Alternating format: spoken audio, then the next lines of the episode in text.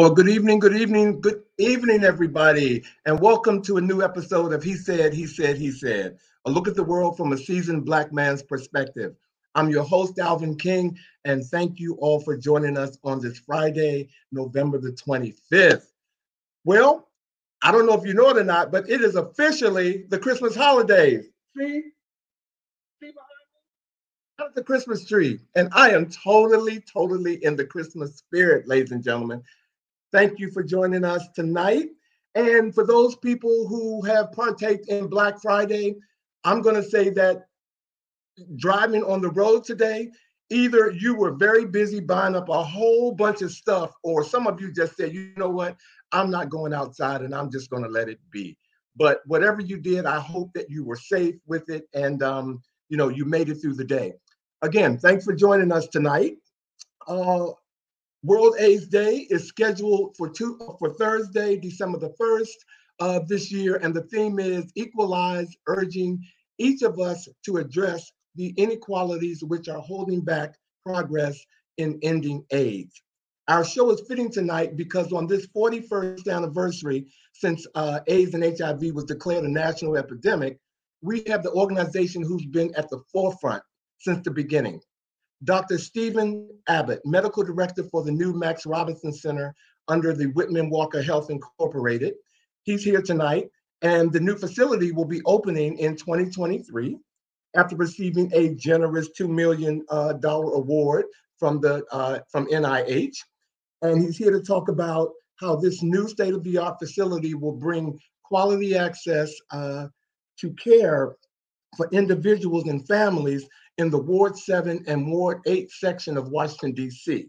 Uh, these wards particularly experience uh, lower life expect- expectancy rates, higher mortality rates, and are more likely to be uninsured. So, this is a really good thing for Ward 7 and 8.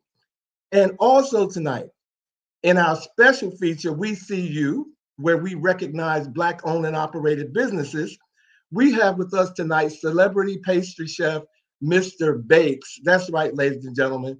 Mr. Bates is here.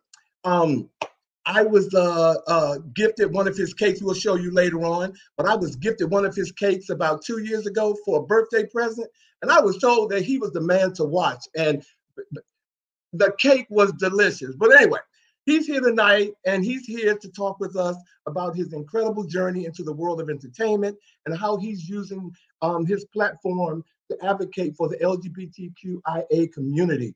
Again, Mr. Bake is here, ladies and gentlemen. And one last thing before I go on, I need to give a special shout out to um, my family, the McKinley Tech Senior High School family. Um, this is our 45th anniversary uh, this weekend of graduating from high school. And, you know, I I'm telling you, it was a, uh, McKinley Tech was an amazing place to be, and I'm sure it still is. But we are we are thriving, and I'm I'm looking forward to seeing my uh, schoolmates on tomorrow. So, okay, enough about that chat. Let's get on with the chat of the show, and let me bring in my co-host, Mr. Vash Bodie and Mr. Bobby Edwards. How you guys doing? Hey. Hello. Hey, hey, hey, hey. Hey, season's greetings, everybody. Yeah. Happy post Thanksgiving. Happy post Thanksgiving to you. So, um, can anybody anybody want to share how was your Thanksgiving?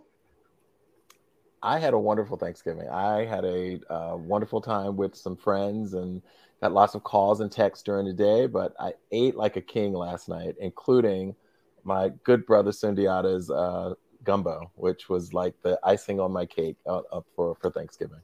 All right, for that plug for Sundiata's gumbo. yes, indeed. Yeah, yes, it was indeed. delicious. we can I get don't it mind at that. We can get it at Sundiata's house near you. Okay. yeah, he'll love that. Yeah. Yeah, Okay, How about you, Vaj? it was really lovely. Got a chance to spend it with some people that I've been spending uh, Thanksgivings with over the last couple of years. Very lovely, tasty food, great company. It was a really, really good time. And what about you? I had a great time. Um, I saw my favorite two aunts yesterday and my favorite cousins on my mom's side. And I mean, it was just, I, I just loved every minute of it. So it was, it was a great day to be with family. And we did something that I haven't done in a long time. After we ate, we played games. Oh, nice. And and oh, I just nice. I just I just loved it. And so um so it, it, was a great day. It was a great day. And you know, hold on, I'm looking at this at the comment and I saw Sean popped up, but I don't see him in the um in the comments section. So hey Sean, how you doing, man? Thanks for joining us. So I don't know what's going on with that. I, I know some folks are up in here, but um anyway, we, we, we, we're going to move on. So um again, thank you guys for sharing um you know what you did for Thanksgiving. Really appreciate it and great to see Absolutely. you. Both. Lots of blessings. Thank right you. on. Thank you. And just to catch up with what's going on in the news, you know, more things are developing with the uh, nightclub shooting in Colorado at Club Q. Mm. Just such a tragedy. You know, my thoughts are, are with the families and the, the friends and the people that were affected by that amazing shooting. And, you know, something just has to be done. Um, there has been an interview with the father of the yeah. shooter. I'm not yeah. sure if you guys have seen that. It's just a crazy piece of reporting um, where the father talks about hearing after he hears that his son has killed all these people. He just said, "Well, I'm just glad he's not gay." Like somehow being a, you know, a, an assassin is better than being gay. It was just I'm, kind of an incredible I'm thing to watch. Sorry, Bosch, I didn't hear that. So the, the, I, I the person who shot the victims in the in Club Q, right? His father said he's just glad that his son is not gay. Right. He heard that there was a shooting up in the club and that it was a gay club, and he was like, "Oh, I hope he's not gay." Wow. Yeah, like, I, oh, I hope so relieved.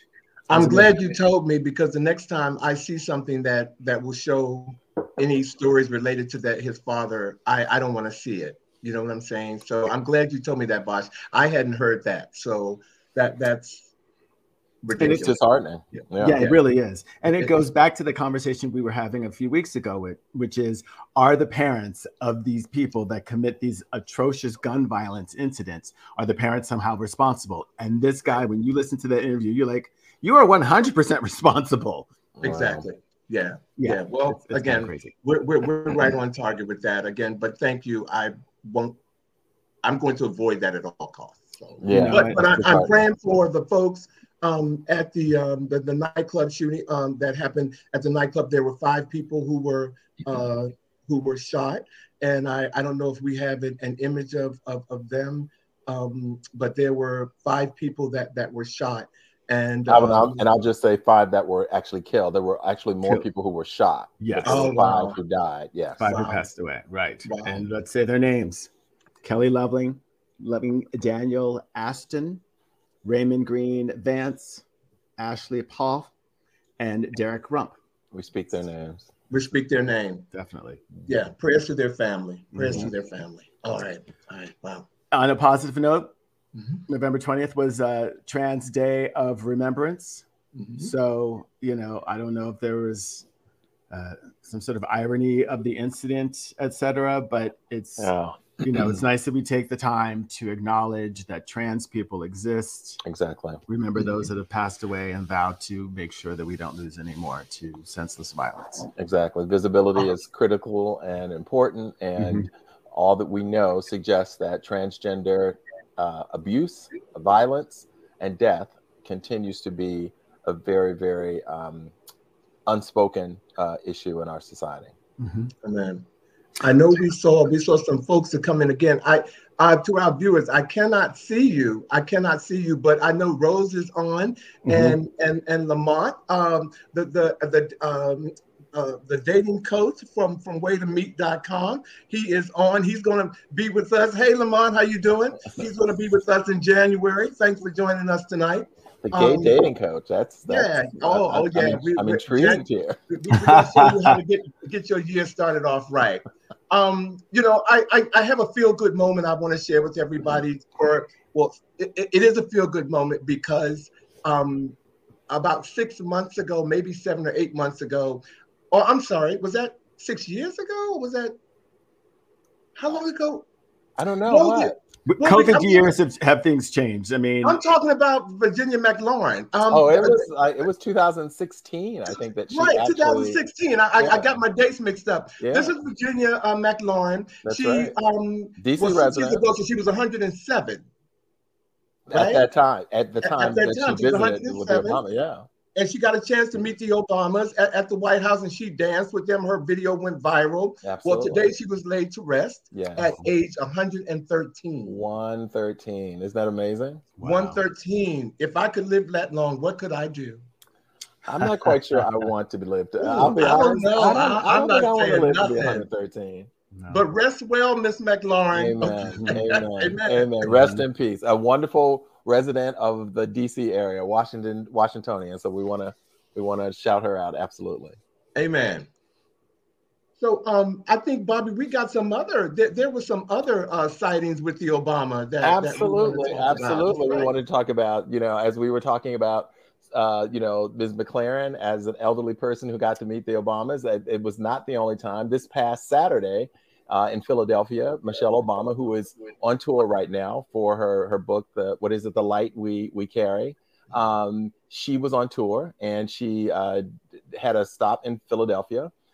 And there were these uh, two women, Eloise Brown, who is about to turn 100 years old. Somehow she word got out to Mrs. Obama's team uh, that she was ecstatic about the possibility of meeting Mrs. Obama. They were, she was sent tickets, and she was sent tickets with the spring chicken with her, the, her 95 year old sister. Um, they got to to actually get to uh, go to the uh, the book presentation and meet Mrs. Obama. She actually came out. Um, afterwards and and and greeted them and it the story was as you were saying with the other one went viral um, and as someone who was a caregiver to his mother. Uh, my mom lived to be 98 years old. Here she is uh, during a tour of the White House uh, that we were blessed to be able to uh, actually attend during the Obama administration. I can just say to you that uh, they, part of their legacy also is their attention to and deference to uh, elderly people. And I think as a society in America, we somehow are not at the same level as many other countries in terms of the respect and the deference that we offer uh, the elderly. And so it was just a beautiful, as Ms. McLaurin was being laid to rest at 113 years old, here were also these other two women um, at 100, almost 100 years old, 95 years old, and me thinking about my mom who lived to be 98, uh, who also had the pleasure of being able to to visit the White House. That it's um you know it's it's certainly not the legacy of our the president who came after them, um, right. and certainly seems to be a bit more uh, reminiscent of the Bidens. See, you almost, you almost, you almost took me out of my joy space. Okay, but uh, talking about that, that, that was there president after president? I'm sorry, yeah, Biden. Um, okay, there you go. there you go. Um, but thank you guys, thank you guys. Are you guys ready to uh, move on with the show? Because Absolutely. I, we've got a very special guest. Yeah, about having uh, this guest here tonight, and we have some very, um, some very, some very important questions that we want to ask him. And so without further ado, ladies and gentlemen, please welcome to the uh, he said he says uh, he says stage Dr. Stephen Stephen Abbott, medical director with the Max Robinson Health Center, Whitman Walker Health Incorporated. Hello, everyone. Hey, hey, how you doing, Stephen? I'm well, thank you. Thank you for having me. It's good to thank be you. here. Thank you for being here, and, and and we know that it's Thanksgiving week, and so again, I'm just going. I'm I'm really grateful that you were able to adjust your schedule and be here with us. It really means a lot. So thank you. No thank problem. You thank you. So, um, Dr. Abbott, can you mm-hmm. take about 60 to 90 seconds to tell our viewers about your role as the uh, medical director uh, for the Max Robinson Center? Sure. So, uh, Max Robinson Health Center is a community health clinic that's in Southeast DC. We're on uh, 2301 Martin Luther King Avenue. We are actually named in honor of a gentleman, Max Robinson, who was an African American man who died of AIDS in 1988. He was a news anchor at ABC News. He um, co hosted the nightly news nationally um, right before he passed. Um, and at the time that he got sick, he did not disclose his status for various reasons. It was 1988. There's still a lot of stigma around HIV, but there was even more back then. But when he passed away, he wanted his family to let people know that that was what was the cause of his ultimate demise. And um, in honor of him, we we have been providing HIV care in Southeast for over 20 years. Um, I am an infectious disease specialist. I've been at Whitman Walker for six years, and I took on the role as site medical director a year ago. We will be transitioning into a new space to provide uh, more access to care and a broader range of services to folks living in Ward 7 and 8.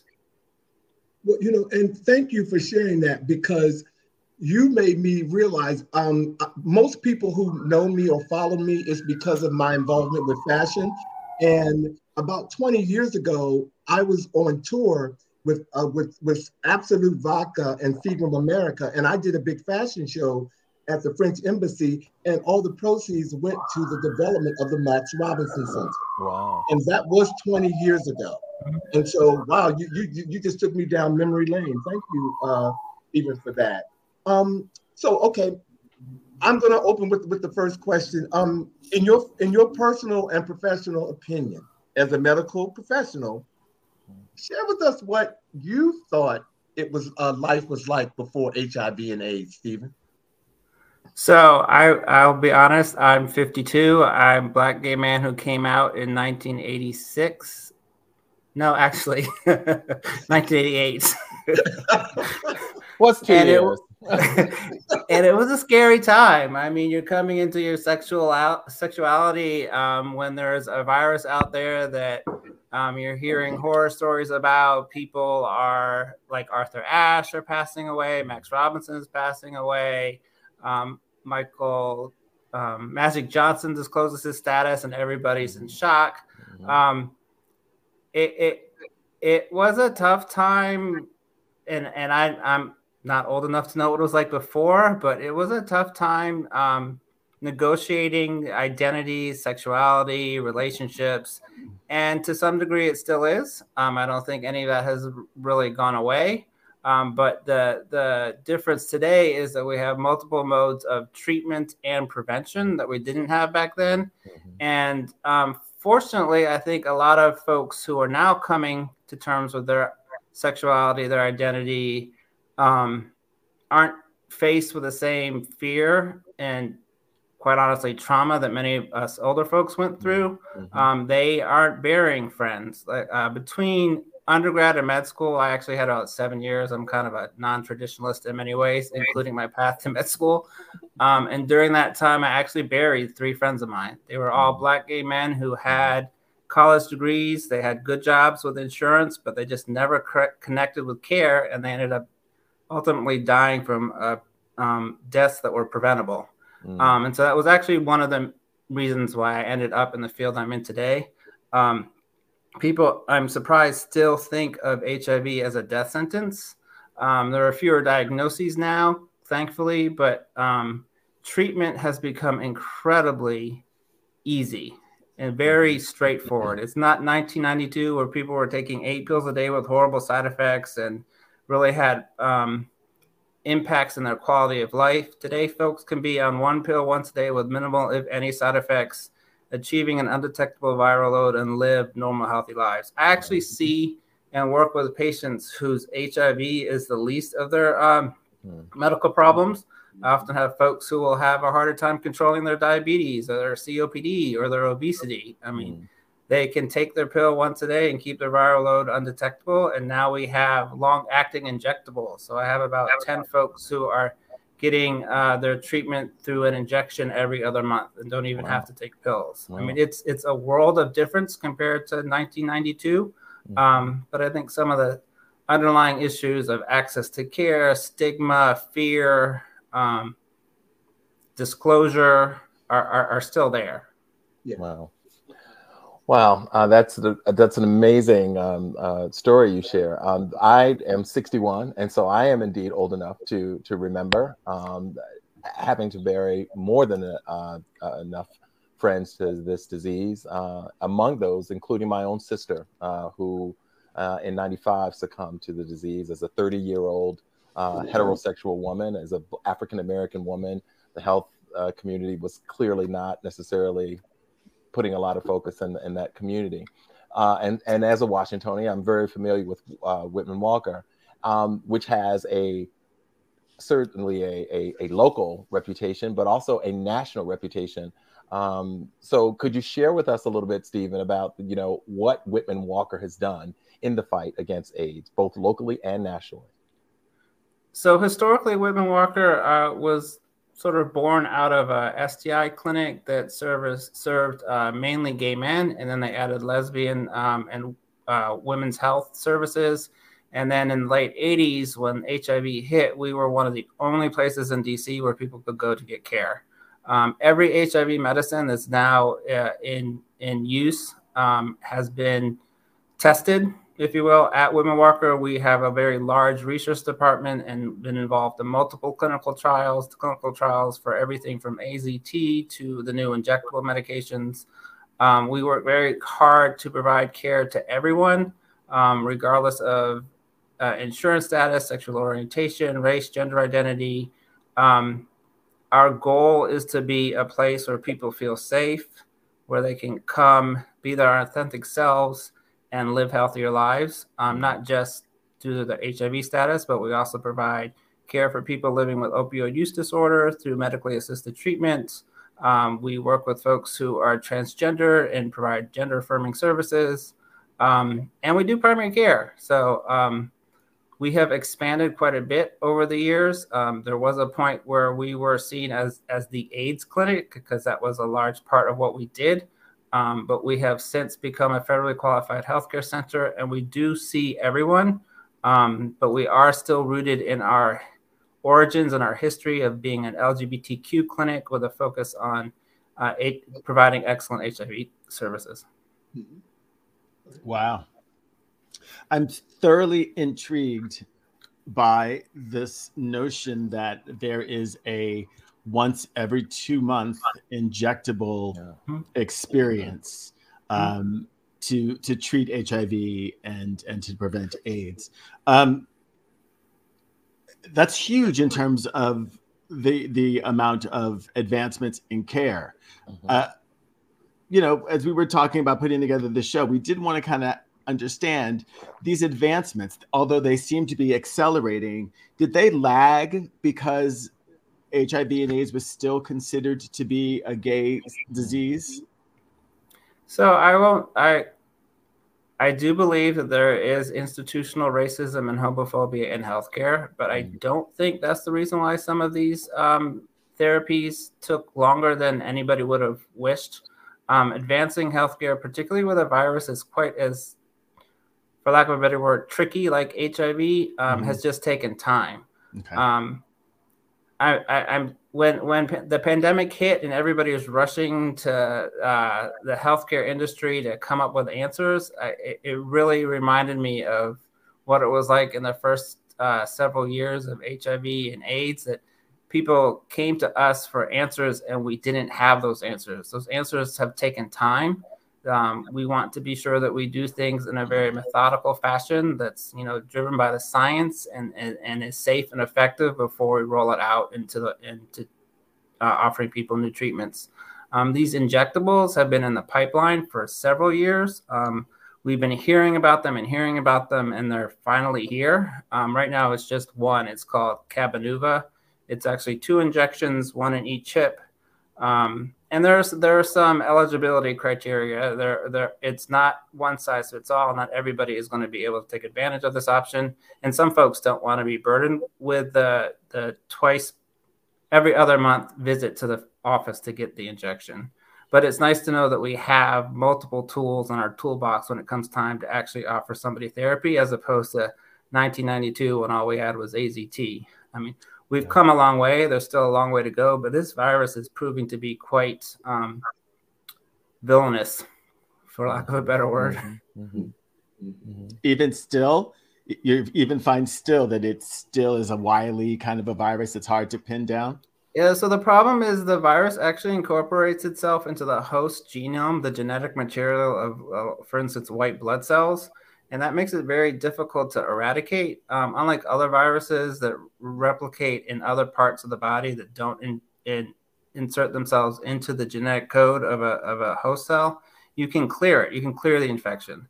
This mm infection has a, uh, has a nasty ability to linger. Like mm. the, the people who have been cured, so to speak, are folks who had their white um, their immune systems wiped out because they were getting treatment for or, uh, lymphoma or leukemia and they had mm-hmm. a bone marrow transplant. Mm-hmm. I mean, HIV can be cured, but in some cases, the cure may actually cause more harm than mm-hmm. good. But if you have mm-hmm. leukemia and that's your only course of treatment, um, oh. you get a two for one. But um, the problem is we don't know how to get uh, the virus out of these cells that aren't actively replicating, that are mm. lying dormant as their normal function in, in the immune system. So that mm-hmm. there's always going to be a, what we call a reservoir. And mm.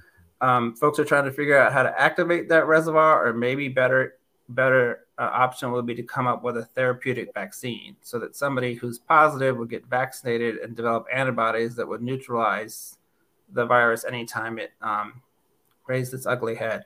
Mm. So there, there are lots of um, really smart people who have been working at this for their entire careers, and we're making progress. It's just taken longer than um, anybody would have ever expected.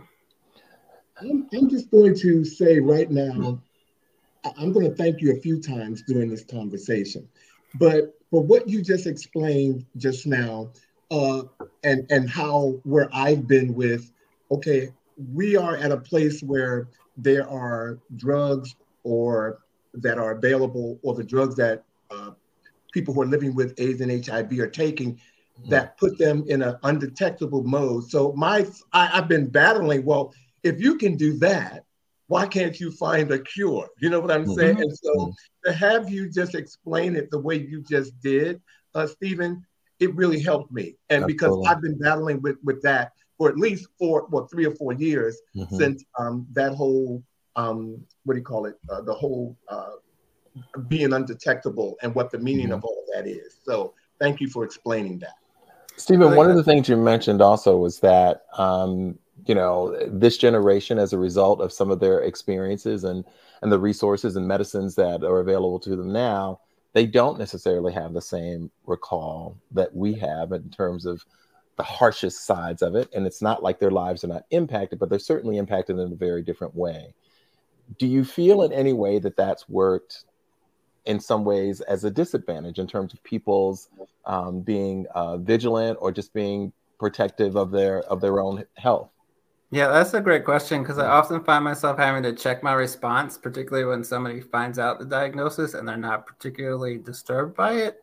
Um, like when I was 24, 25, if somebody got that diagnosis, they saw it as a death sentence because so many people were dying. Yes. Yep. Um, and so we took measures to modify behavior and protect ourselves, mm-hmm. including, mm-hmm. you know, aggressive campaigns for condom use and safer sex and limiting your number of partners and knowing your status. Mm-hmm. And mm-hmm. today, that same um, social consciousness, I don't, I, I don't want to say it's not there, and in some ways, I'm glad that it's not there because we've made progress and people aren't dying. But um, you're right. Uh, younger folks today aren't dealing with the same set of consequences that we experienced mm-hmm. when when we were younger. Mm-hmm. Right. A, a, lot of the, I think, the younger generation's attitude is, well, you know, I if I get HIV, you know, I'm not going to die. Mm-hmm. And so, you know, it, it's I, I can keep living and it's not going to really interrupt my life. And that is a very, in my opinion, a very sad place to be because um, having HIV is is you have it for the rest of your life. And so for yes. me in clinical practice, I'm sorry. Um, oh, no, I've, I've had to sort of reframe the way that I look at HIV and pre- and prevention because we now have prevention strategies that the four four of us didn't have um, access to in the form of PrEP, and we now know that people who are undetectable don't transmit the virus. So mm-hmm. part of the education that I'm doing in clinic with folks is that you know, if you are positive and you get your viral load undetectable, you're not going to transmit it to other people. If you're HIV negative and you're on PrEP, you're not going to become HIV positive. So we want to be sure that we deliver that that message in a similar fashion to both sets of folks and keep it what we call uh, status neutral. hmm. so that if we keep folks undetectable and we provide uh, various means of uh, prevention, we can slow and eventually end the pandemic. Wow. I'm going to I'm to steer this conversation just just slightly off a little bit.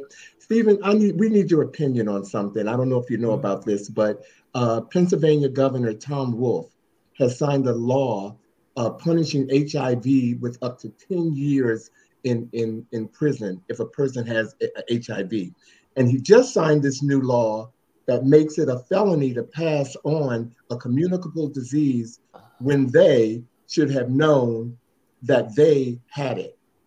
And the HIV Justice, this is according to the HIV Justice Network. Mm-hmm. So I don't know if you know about that, but if you do, please shed some light on that and how this law could uh, impact or affect people living with HIV and AIDS. So this issue comes up like on, on a cycle. I don't know if it's like every election year or mm-hmm. um, you know every five years, but this isn't. I'm not that familiar with what's going on in Pennsylvania, but this concept is not a new idea. And what it usually ends up being is that somebody's trying to drive folks to the polls. Like they don't understand medicine, they don't understand um, transmission. Um, they don't understand that even in a court of law, how are you going to prove any of this? Right. So um, I don't know. I'm sure that it will be aggressively challenged in the legal system, and hopefully it'll get shot down in the courts. But it, it, it's a shame that today we're we're still talking about HIV as a, a transmission as a criminal event. Right. I mean, we need to stop stigmatizing, stop criminalizing, and start educating and actually encouraging people who are positive to get in care and on treatment. Mm-hmm. Mm-hmm. Because I was a bit disturbed. I don't live in uh, Pennsylvania. Uh, one of my uh, co-hosts does, and I didn't know. I, I, wanted to make sure that that we had uh, a discussion on that because it just didn't sound right. But if it comes we have an entire legal department and i'm sure we'll be happy to come in and talk to you all about that one. Bring them on bring them on. They will have a much more articulate and informed answer than i do.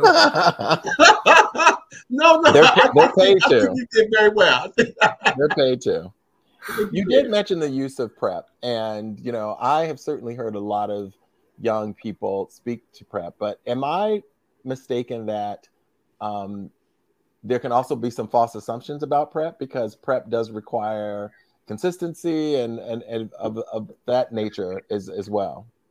So pre-exposure prophylaxis, also called PrEP, to prevent HIV infection, can take several forms. It's not again one size fits all for everyone.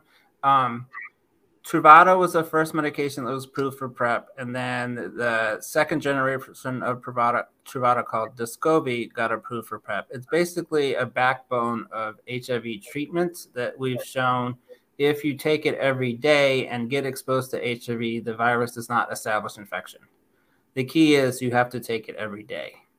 Um, so it takes about seven days before once you start taking it for it to reach effectiveness, and then you should take it for four weeks after potential exposure. Um, again, it's not one size fits all. Some people go on it, some people go off it. There is an alternative form of dosing um, that isn't in the official CDC guidelines yet, but folks could take double the dose two hours before a sexual encounter and then a single dose for four days after that. Um, so that in some ways people go on and off it that way. There's also now an injectable, um, much like the injectable HIV treatment, only it's a it's one shot instead of two, and when that's in your system, it's more effective than the pills. The key is that if they're going to take it, you have to be consistent and keep yourself covered with this um, biochemical prevention. Um, otherwise, your risk of uh, infection is not prevented. I mean, mm-hmm. if, if you don't if you don't take the pill, it's not going to work. So you've answered you my question. So to yeah. engage in sexually with someone, you are counting on them being consistent and doing what they're supposed to do. No, I'm counting on myself to take the pill. Right. It's about you being consistent Got with it. what yeah. you're doing. Got it. You know, with your little army running through your bloodstream, doing what it needs to do. Yeah. Thank you. So if, if, somebody's positive, army thanks you. me.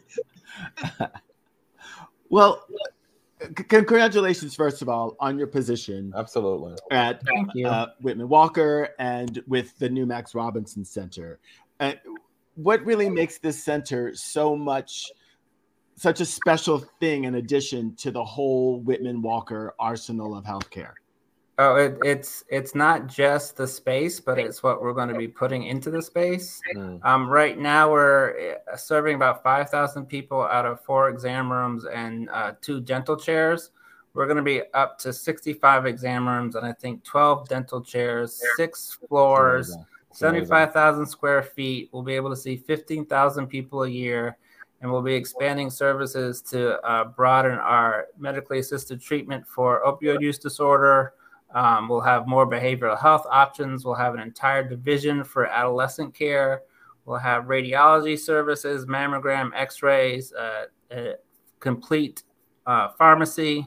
It's going to be a game changer for Whitman Walker. It will actually become our flagship. Right now, the Northwest Clinic tends to be more of our flagship, but we've we're, we're making a shift. We're going to be focusing more on Ward 7 and 8 in this new facility. And where's the discotheque going to be? Well, um, It's actually, if you go up to the rooftop, we have Exactly, a I'm really nice roof. okay. House We have a people pretty nice pumping view. through the, the system on a on a regular basis. And that's that's incredible. I, again, as a Washingtonian, I really want to say to you, um, not only what it will offer, but where it is being offered um, is a is a is a profound statement of, of, in many ways.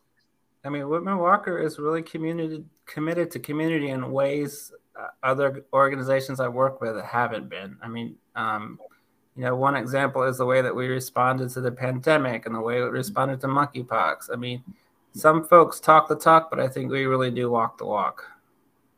Well, I have to Yeah, you do. You, Because you here's have your been, website, and clearly you are still up on on top of mon- monkeypox and you know getting service updates and really servicing the community. well, and you've been a part of my life. I, I know for 41, for 40 years, Whitman Walker, at, at least that I remember, Whitman Walker has always been a staple or at least a name in DC Mhm. uh, as it pertains to um, eradicating uh, HIV and AIDS. Stephen, I know with all that you've shared with us today, I'd like for you to take a couple of moments to share some of your favorite success stories about being at Whitman Walker Health before you leave us. So I'm really proud of the way that we responded to COVID um, in March 2020 when there was sort of this period where we weren't sure if it was okay to leave our doors open, if we should still be seeing people in person. CDC hadn't really given us guidelines. The DC Department of Health was still working it out. I mean, it was an unknown time um, in world history. But we decided very early on that because we have so many patients who are at high risk for uh, death or dying from COVID due to their CD4 count or other immunocompromised conditions, we shut down in person visits only for people who had symptoms. So we continued to see people who could potentially have COVID so that we could help tr- treat and triage them. But we flipped everything else to telehealth. And we did it in like four days. I mean, it took um, an effort across departments, IT, um, community health, um, medical, the pharmacy. I mean, the pharmacy shut down and flipped to doing everything um, through the through the mail or delivery, um, and and it allowed our patients to continue to access care but stay home and feel safe. Mhm. Um, I mean, it was it was scary. I'm sure. I mean, we're we're sort of moving on from it now, but it was a challenging time. And my colleagues continued to show up at work, and we were seeing people in our N95s and our full PPE and swabbing them for COVID. People continued to come to work and do the work that needed to be done, even though there was a lot of fear and anxiety about getting exposed. So, um, that is I think the prime example of how we respond to the community's need and we uh, work together as a team across departments. We're all aligned with the same mission. Nice. So. Yeah, that's sweet. So, how does someone contribute to Whitman Walker? Financially? yeah, like how, I mean, well, anyway, like what do you need, and how do people really? yeah, not just yeah. financially, but how how can one support uh, the Yeah. various ways one can support the the organization? Um, so we do have a community health department that does a lot of outreach. So if you're holding a, a function or an event and you want to have the mobile testing van there to do education and testing, that's always one option. Um, we do take volunteers. There's another department that does that. So there, there was a time, and we're getting back to it now, but we have a sexual health and wellness clinic that's run in the evenings for people to come in and do their STI testing, regardless of whether or not they're a patient with us um, and that's completely run by uh, volunteers. So that's an excellent way for somebody who wants to be involved and um, help take care of the community from a, a health perspective. Um, and then we're always glad to take financial contributions. Right on. Your legal team will thank you for that one too. Well, well, Stephen, we want to thank you for joining us tonight. Um, like I said, I, I'm, I'm just thanking you like throughout this whole uh, discussion because we really needed to talk about this and we couldn't have done it without you. So thank you for joining us. Um, ladies and gentlemen, put your hands together for Dr. Stephen Abbott, site director for the new Max Robinson Center opening up in Ward 7 and 8 in 2023. Thank you, Stephen, for being here. Don't go away because we're going to bring you back uh, at the end of the show. Thank you so Okay. much. Thank you. Thank you. Wow, Ah, lovely. who knew? great information. Great. Yeah. Who knew? Who knew? Thank Yeah. you guys. Well, how, I don't know how you. I, I hope. Look, I wish I had a plate or something here with with with with, with our next guest. One, one one of his cakes You're or something alone. on a plate that I could because I've had it, so I, I know. I was know say, you're not alone. You've been talking about this man's baked goods for a while now. So Look, he somebody gifted me this cake for my birthday two years ago during COVID. And I, I'm telling you, I was mad. I didn't want them to eat the cake. Okay, I, I, I didn't want them to take the cake home. I, but this this gentleman by the name of Mr. Bake, ladies and gentlemen, is right here in the Washington D.C. area, and he has become a celebrity um, uh, pastry chef. And so we have him here tonight. So we could, we're not even going to belabor this anymore, ladies and gentlemen. Can we bring on Mr. Bake, please? bam, bam. Hello, hello, guys. Thanks for having me.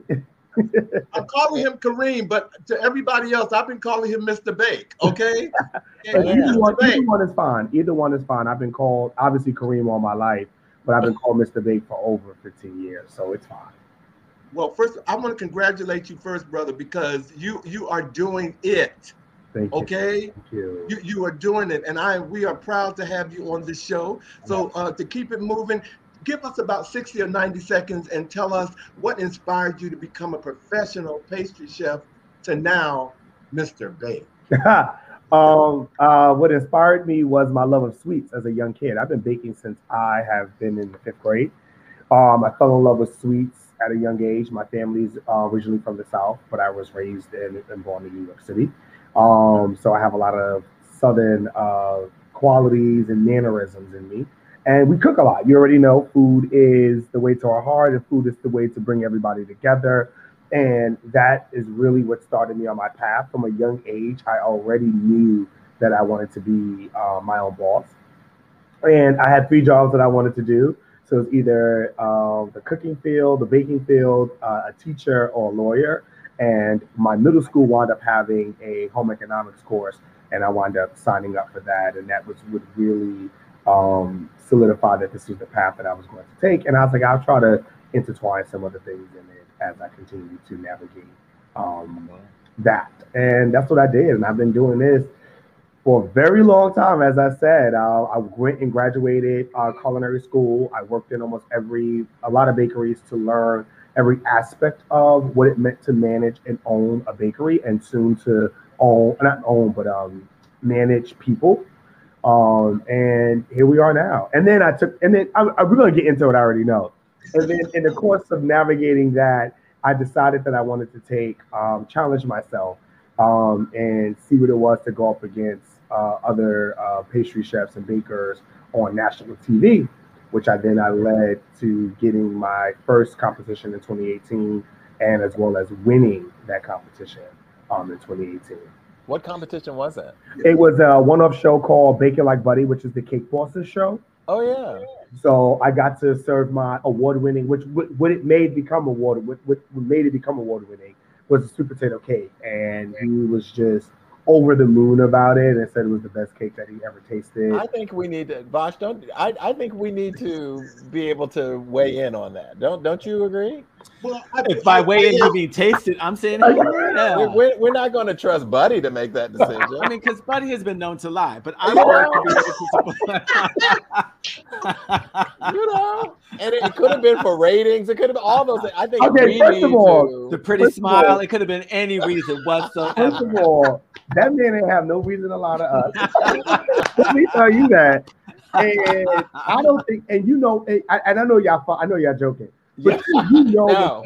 oh okay. If you cook, if you guys cook, right? If you Yes. cook or made a dish before, and people have had your product or your dish, and you know, either they knew you made it or didn't know you made it, that that response that you get, you know what a genuine response looks like. Absolutely. And that was a G, like the way this man said, "This is the best cake I ever had." I don't get mad if I steal this recipe and put it on my menu. Like he's constantly kept wow. drilling in how he was truly, he truly enjoyed what he just ate, and he's Exactly. never had that type of cake before. That's excellent. Right. I mean, it sounds absolutely unique. So I Well, I mean, I, yes. I know how Buddy felt, okay? Because when I sliced that birthday cake and there were 10 other people waiting for a slice behind me, I was like, can, can four of you all leave now, okay? Because I had mine. So I know what Buddy's talking about. I'm sorry, I didn't mean to interrupt. I just had to get And a I'm, plug. I'm No, going and to I, say, I need your help, Ivan. Alvin, thank you, and I'm- I'm Thank gonna you. I had to get a plug in there. Vosh and I can vouch. Like he has literally, from the moment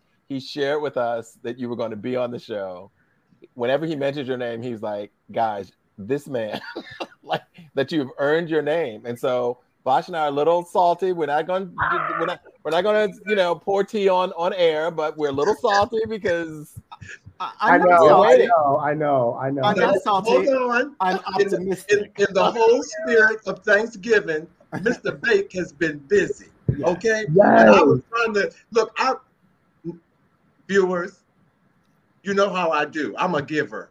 I was trying to get cake shipped. Okay. Was. I was You look. I was trying to go pick it up and take it. he Look, I've been was, to was. Philadelphia. And it- we But have to we, admit, we're gonna move was. on because you all not gonna get me put me up against the wall because you know No, I no, no. Me Or him either. too. We do not want to feel make you feel bad that you were here without cakes for us. Speak for I would hate to make you feel bad Speak about for that. yourself. I'm good with it. That's why he Next. said he said he said because he's saying he wants some cake. next next question. I just know. Okay, I noticed that you use your platform and your baking as for activism. You are very, very active in terms of promoting equality for the LGBTQIA plus communities. Why is that important for you? Um, one, because I am a member of the community. Uh, two, growing up in you know the '90s and looking out my window, or listening to what adults were saying, or just the whispers in the streets of just how the world has always looked down on us and shunned us. And I'm glad that you had me on when we were just talking to the doctor most recently, and just you know the stigma you heard around HIV/AIDS, the stigma they put around Black people and then Black queer people at that. And I've always eh, as a young kid always said that I wanted to be a part of creating change. Absolutely. but you know what happened was I lost my mother in 2017, which is really what pushed me to do this. Mm-hmm. And through that, coming through that adversity, um, God spoke to me, the universe spoke to me, and it was like, you know what? One, after doing the first show, I had a really good time.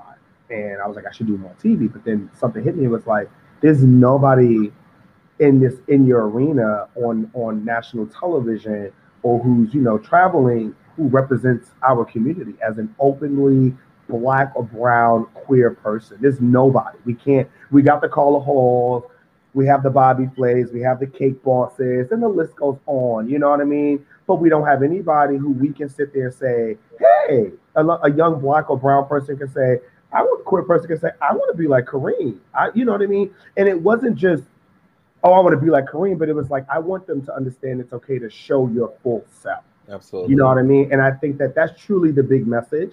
Um, and I just happen to do it through television and, and, and, and do it through um, my passion of baking, but it's really about it's okay to be yourself. You know what I mean? Mm-hmm. Let's break down these stigmas. Let's start walking in our light and start walking in our truth.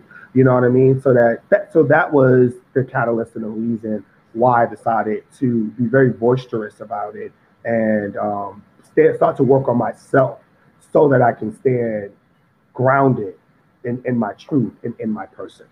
Absolutely. Do you think you're making an impact? I do. I believe so. Um, people have already, you know, chimed on me if it's DMs, um, messagings, or see me in the street. They're just really proud about, you know, representation. They they make sure, like the people that know, they make sure they say they're like, yo, thank you for showing up for us. Like you make you putting us on, and I like that. You know, they like when I did the Beat Bobby Flay episode, they was like, yo, there's nobody in television who looks like you and who is doing what you are doing. Right on. That's really that's really powerful. Uh, you mentioned some of your training, culinary school, etc. I, I would I would imagine a range of experiences in terms of you know uh, either working for yourself or working with others and in your training and so forth. What would you say has most prepared you for this moment? This moment where you find yourself today? Was it the actual formalized training, or was it experiences in in other uh, venues? Oh my God. All right. So to be honest, you can't really answer that question um, truthfully and put it all in one place because I'm a believer that everything that I was, everything that I've experienced, this whole, my whole life yeah. journey has prepared me for this particular space and this okay. space that I'm about to walk into. I feel a word um, coming out. I'm about to shout over here. Come on. Yeah, no. but I will I will say the biggest thing is community. Yes. Growing up in Harlem, I'm from Harlem, Sugar Hill, 148th and Convent, if those who know anything about New York City or Harlem. Um, and I said a hip, a hop, a hibbit, to hibbit to the hip. you oh my God. oh my I, think the, I think the community and my family pouring into my passions. I served a lot of people cakes. You know what I mean? If I, you know, if I was, my mannerisms might have been a little feminine at the time. They didn't chastise me. They didn't cast me out. My family mm. still loved me. So I'm so blessed and grateful um, to have um, that type of support and the support of the community. So I would always say that the community is and has been um, the reason why Mr. Bake is where he's at. I was just driving the boat. You know what I mean? For the most. That's beautiful. It's clear that people have poured into you and your mission obviously is pouring into others. It's to pour back. You know, as as as Maya Angelou said um, in several of her speeches, is you know, be a rainbow in somebody's cloud, and that mm-hmm. struck me because people have been rainbows in my cloud. You Absolutely. know, just by being honest to God, truth about how the product tastes, um, or just sampling the product, or just encouraging me and tapping me on my back. I didn't know how important that was until most recently. Well, I look forward to being a rainbow in your cloud and tasting of this cake at some point. Thank you so much, Bobby. Mr. Bake, clearly from, from one creative to another, um, you come up with some of the most creative and some of the most amazing cake designs. Okay. Where, where does all of that come from? Where does your your creativity come from when you are about to embark on on one of your creations? On the creation. Um, a lot of different things. So one of them would be the client. You know, you're making something for a client. You always want to get their perspective because you you you want to please them. That's number one. They're paying you.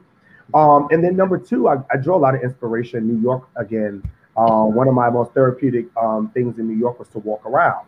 Um, I used to take really long walks, and I love the architecture of the building. I love the art and design of fashion that people would wear, their hair, their nails, you know, they're speaking. So a lot of my inspiration is drawn from um, a lot of the things that I see. Um, and then sometimes like flavor profiles come in my head, you know what I mean? Just like that, you know, if you, as you said, you're creative, so you know, we're a little weird, you know? So we'll be thinking about something in the middle of like being out. You're like, ooh, you know, this flavor, this flavor work together. And you're like, yo, we have a drink. What you talking about, bro? and you know, so I go back in the lab, aka the kitchen, and now I'm whipping it up, you know. So a lot of it um, draws from, like I said, outside influences. But when it comes to like the palette or uh, flavor combinations, that usually interacts in my head over things that I ate already too. You know what I mean? Just in my field, I make sure I eat a lot of different things from different bakeries or pastry chefs and things like that. Okay. okay. So, what is your favorite flavor combination? He's like, Nope. All right. Um, so one that sticks in my head is one I actually did for Food Network's uh, The Big Bake, and it is a chocolate cake. I do a um, raspberry preserves, uh, vanilla cream cheese, and then a uh, fresh strawberry slices um, on top of it, and it's layered. So my all of my cakes are four layers of cake and three layers of filling. So you have these. As soon as you cut into it, it I like to build flavor profiles in my slice cakes. Um, so I'm not just like, oh, I want a red velvet cake by itself with cream cheese frosting. I'm like, oh, let's add chocolate ganache or raspberry preserves. You know what I mean? Let's jazz it up and let's really play with our palate um, and introduce new things to our lives. That's the only way we're going to change is we challenge ourselves to do things out of our norm. oh my goodness. So I have a quick two-parter. uh, quick two-parter. Uh, first of all, uh, that sounds wonderful in, on so many ways. Um, but you know, we the, the co-hosts we were talking about uh, also dietary restrictions and, and things like. So I'm I'm curious about you know, um, do the dietary restrictions interrupt the creativity for you? Uh, are you able to still produce these things with you know meeting some of these dietary restrictions and and of all the people that you've baked something for, of, of course, outside of Alvin King, who would you say has been like the most well known? All right, all right. So number one, dietary restrictions. I tell people I bake with love, so you're gonna worry about that. But no, honestly, um, I have been challenged in my new space to create things that um, meet dietary restrictions because now I am reaching a broader spectrum of people, and you just never know who the product is going to land in their hands or you don't want to limit yourself. your name. So we've been doing some vegan and gluten-free products. I haven't really. I'm looking to experiment more in that realm to create the level of of of quality of product that I that's that's the Mr. Bake standards. You know what I mean? Yeah. Um, so I'm still working there. So Okay. I honestly I do still all full fat, all sugars, and all of that. So I if you have dietary restrictions, I am the wrong person to come to because I'm putting all types of love into what I produce. Yes, And- and so let's that. And then out of all the people, ooh, um, I would probably say it was Outside of Alvin King, of course. Okay, okay, okay. I was Um, getting ready to say that, but I, I look, I was being humble. But Now, go I that's why I said outside of Alvin. I, We're I was being Oh, humble. I, Um. All right, I'm gonna say this, and I didn't think I would be baking. Um. For okay, so the cake I just mentioned, um, the guy I made that cake for, um, is a, a well-known cake artist. His name is Ben Ron Israel. Um, he's white, but he's also um in the queer community. Mhm. He's been he's a like I'm a fan of his. Like I'm one of his, you know. So for me, to bake for him and for him to leave off and saying this was the perfect chocolate cake, I was sold on that. I was like, ah, give it to me. But I was graced to to bless like Sherri Shepherd most recently, um, where she um literally forgot she was on TV um and devoured the cupcake, and she has dietary restrictions and I Um, was no, I was I was privy to that. So I didn't think she was going to eat the product the way she did. And baby, when I tell you, she devoured the product, dropped the product on the floor, kicked it under the table, and then this is Friday. I, I did that taping with her. Following Monday, she made me a part of her hot topics and said, "Mr. Bake, I never had a cake taste so good. Wow. We need to get him back on the show." wow. So to me, I think that was the most beautiful moment because she didn't have to do that. yeah. Um, and she came in. I was notified that she was coming the day before she came. Um, and to get that type of response and reaction um, from her, it was beautiful um, and blessing. Congratulations. That's great. thank you, thank you, thank you. So what's next for you, Mr. Bakes? Whoa! So more TV and more TV. Mhm. Um, you'll definitely see um, me hitting on the national screen again. We're looking to hit that hard, but now you're looking. I'm going to be doing uh, more, telling more of my story, but also um, showcasing more of being a judge and a host. That's the goal. Is now we're in paid gigs, baby. No more competitions. Um, and then uh, Well, you're established now. So, Yeah, right. now, so now, now you're judging others. That that's it. thank you, Bobby. That's exactly how I feel. it. Thank you, Bobby. It. Um, and then as well as I started a dinner series called The Family Table, and it basically brings together uh, queer people of all walks together um, through food because you know food always brings us together. Oh, we got Mhm. okay, okay, brings us to food. So you'll see a lot more of my dinner series running 2023. So that I'm looking to do like every two months where we host dinner series that are uh, topic based.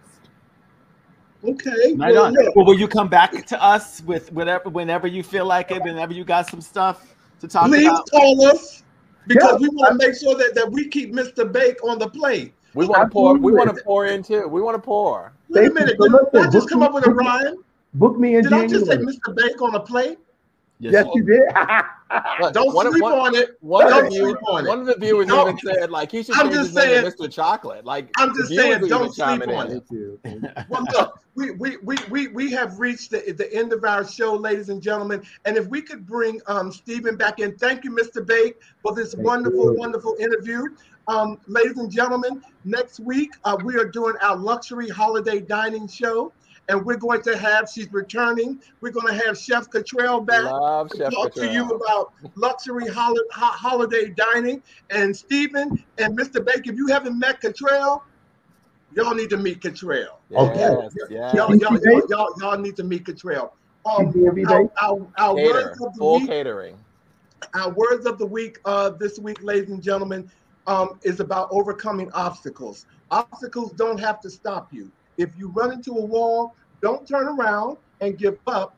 Figure out how to climb it, go through it, or work around it. And these were words by basketball legend Michael Jordan, ladies and gentlemen. So I want to say thank you to our special guest tonight, uh, Dr. Stephen Abbott and Mr. Bake. Thank you all for joining the fellas here on He Said, He Said, He Said. We love you. Thank you. Thank you. The show has made me hungry. And, and, and please, please go to his website and we, we, we've, we've listed it and you can order, you can go pick up. I know all about it. I just didn't show up today, but I will be there soon. Believe me. Ladies and gentlemen, thank you for joining us. And we can't wait to see you next week on our new episode of He Said. He said, he said. We "Thanks see y'all next everybody. I got some Have a leftovers waiting for me. Thanks, lad."